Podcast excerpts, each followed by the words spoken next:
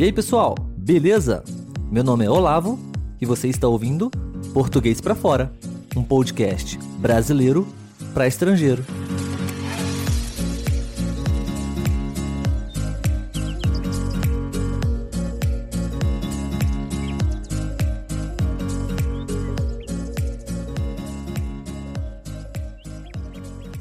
Olá pessoal, tudo bem?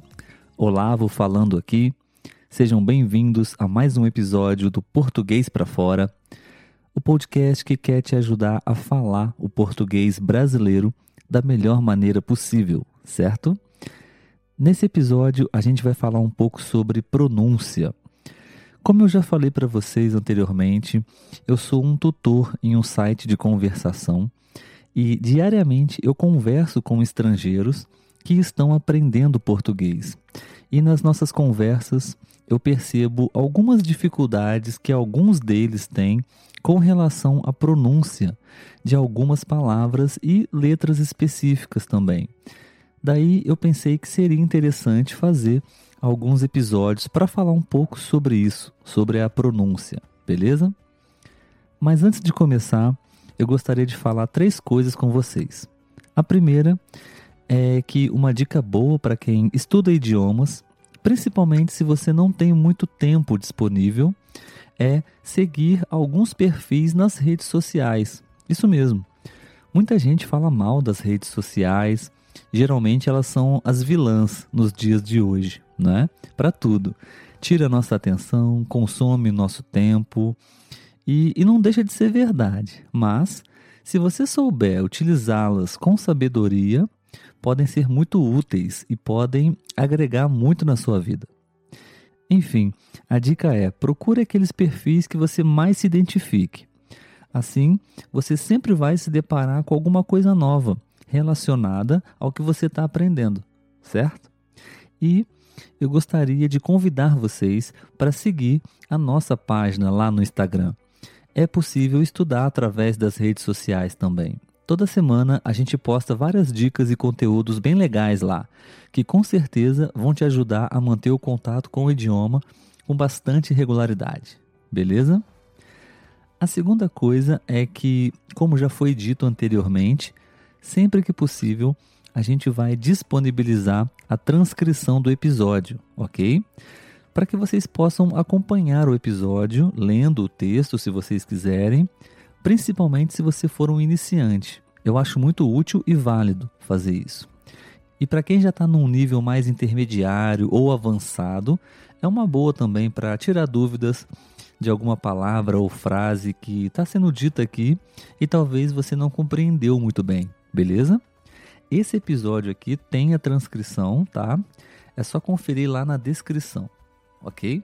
E a terceira coisa que eu gostaria de falar é que, como o tema desse episódio é sobre pronúncia e o nome do nosso podcast é Português para Fora, eu acho que faz todo sentido eu propor a vocês nesse episódio não somente praticar o listening, mas também praticar a fala, literalmente colocando o português de vocês aí para fora. Combinado?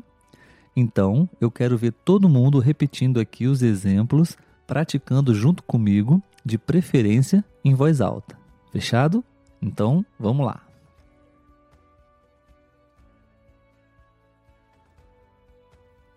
Falando sobre a pronúncia de um modo geral, a gente sabe que é muito difícil pronunciar corretamente e perfeitamente as palavras da língua estrangeira que a gente está aprendendo, né?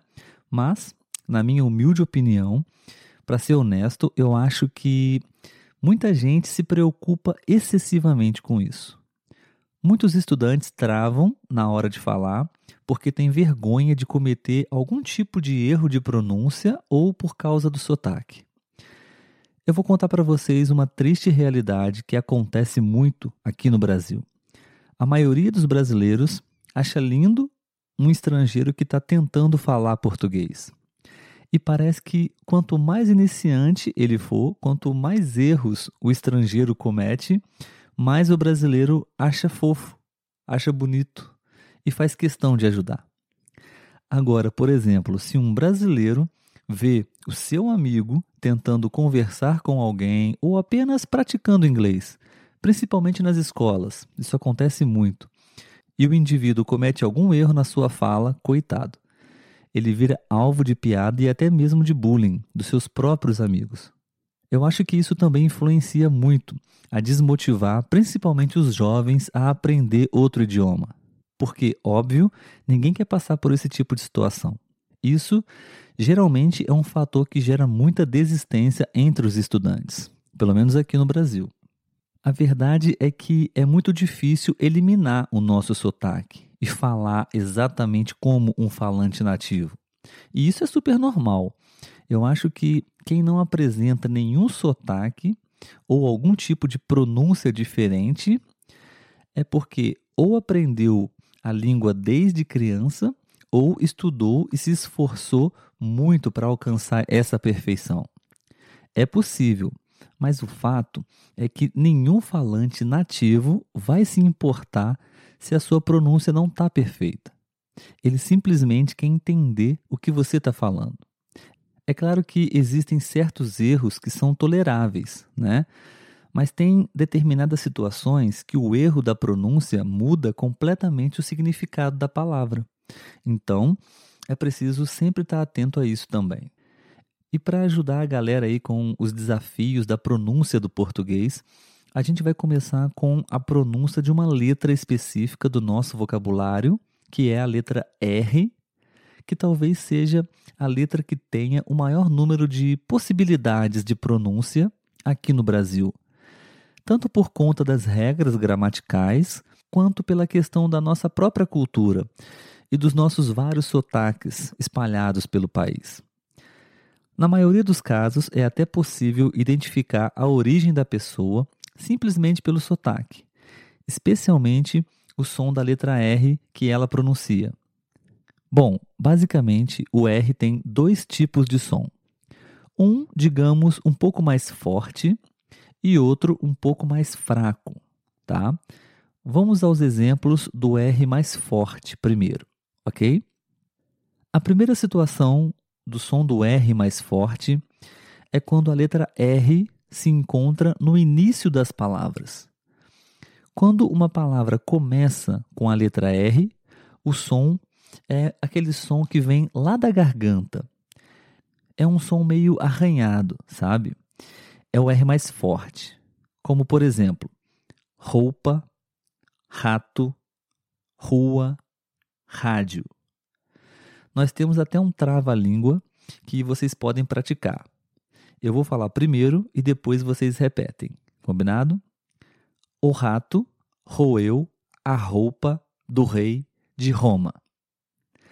Novamente, o rato roeu a roupa do rei de Roma. Agora é a vez de vocês. Vamos lá?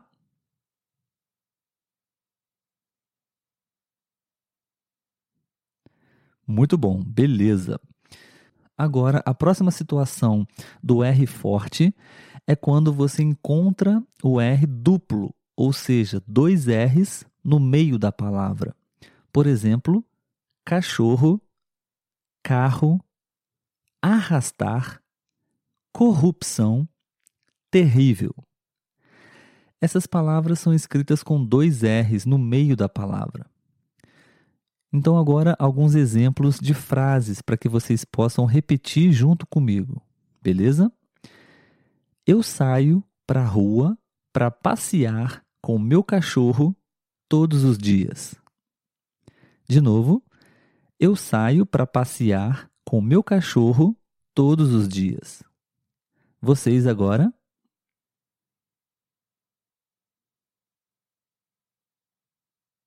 Muito bom, excelente. Bom, ainda com esse som do R forte, é quando o R está no final das palavras. Por exemplo, sabor, amar, calor, lugar. Sempre que o R estiver no final da palavra, o som é esse, beleza? O R forte. Mais algumas frases para a gente praticar. Essa pizza tem um sabor diferente. Novamente, essa pizza tem um sabor diferente. Agora é a sua vez. Excelente, beleza. Vamos para a próxima. É preciso amar as pessoas como se não houvesse amanhã. É preciso amar as pessoas como se não houvesse amanhã. Agora vocês.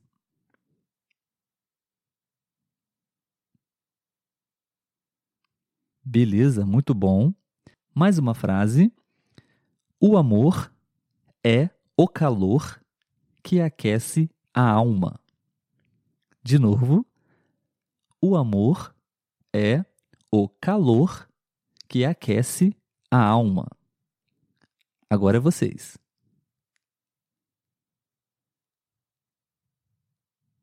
Muito bom, perfeito. Uma última frase com esse exemplo. Não há lugar melhor que o nosso lar. Não há lugar melhor que o nosso lar. A vez de vocês agora.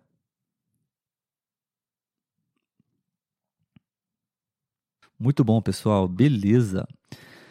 Então, beleza, pessoal. A última situação do R forte é quando ele está sozinho no meio de uma palavra, mas depois dele vem uma consoante. Então, o som do R é o forte mesmo ele estando sozinho, porém, como depois dele vem uma consoante, então o som dele é aquele da garganta, tá? Eu, particularmente, não gosto muito de ficar memorizando essas regras. Eu prefiro aprender naturalmente. Eu vou aprendendo os sons ah, das palavras em inglês aos poucos e assim eu vou aumentando meu vocabulário. É, então, eu recomendo que vocês façam o mesmo, tá? É, simplesmente aprendam as palavras e vão praticando, ok? Segue alguns exemplos para vocês: carta, porta, circo e carga. Novamente, carta, porta, circo e carga. Esse tipo de situação pode variar de acordo com a região do Brasil, tá? Por exemplo, no Rio de Janeiro, no estado onde eu vivo, se fala carta com um R forte. Mas em São Paulo, a mesma palavra ela é dita de uma maneira diferente. Lá eles dizem carta, carta, que é um R bem peculiar, bem específico de alguns estados. E no sul do Brasil, eles dizem carta, carta. Perceberam a diferença do R? É, um, é o som do R fraco, que a gente vai ver daqui a pouquinho. Enfim, essas são particularidades da nossa cultura aqui no Brasil, ok? Então, só repetindo: no Rio de Janeiro, carta. Em São Paulo, carta e no sul do Brasil, carta. Bom, beleza, pessoal. Então, para finalizar, quando o R está sozinho, só um R, entre vogais. Por exemplo, areia, Maria, morar, cara. Novamente, areia, Maria, morar, cara ou também quando ele está sozinho no meio de uma palavra, mas antes dele vem uma consoante. Por exemplo, primeiro, trapacear, vidro. Novamente, primeiro, trapacear, vidro. Percebam que o som não vem da garganta, vem do céu da boca. É aquele R mais fraco que eu comentei com vocês anteriormente você tem que colocar a língua no céu da boca e fazer a ponta da língua vibrar. Mais ou menos assim, ó. Novamente. Vamos lá, agora tenta você aí. Beleza. Agora eu vou dizer algumas frases com essas palavras e após a minha fala vocês repetem, combinado? A areia da praia está muito quente. Novamente, um pouco mais rápido. A areia da praia está muito quente. Sua vez agora. Ótimo. Vamos lá, próxima frase. Trazer uma criança para o trabalho não é permitido. Trazer uma criança para o trabalho não é permitido. Agora você fala. Beleza, próxima frase. Maria é a nova presidente da empresa. Maria é a nova presidente da empresa. Agora vocês.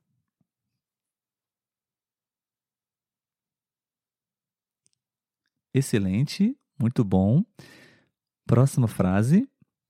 Vamos brincar com as crianças. Vamos brincar com as crianças. Agora, sua vez. Muito bom, muito bom, excelente. Outra frase. Meu sonho é morar no primeiro andar do prédio. Meu sonho é morar no primeiro andar do prédio. Vocês agora? Muito bom, muito bom. Última frase para a gente encerrar. Esse cara parece muito com o meu primo. O nome dele é Bruno. Esse cara parece muito com o meu primo. O nome dele é Bruno. Vocês agora?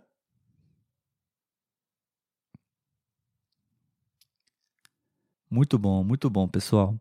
Essas frases são muito boas para praticar esse som, tá? Do R fraco, beleza? E aí, deu para treinar bastante? O que, que vocês acharam?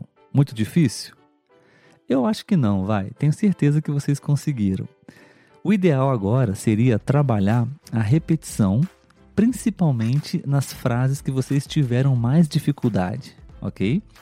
Quanto mais vocês praticarem, melhor vai ser o som e a pronúncia de vocês.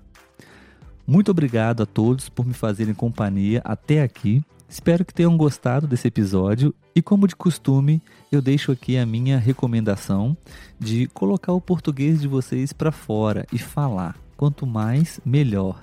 Seja lendo, conversando com alguém ou até mesmo repetindo os nossos exemplos de hoje.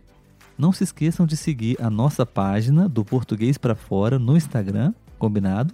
É só procurar arroba Português para Fora e deixar os seus likes lá. Tudo bem? Um grande abraço para todos, eu fico por aqui e até a próxima. Tchau, tchau.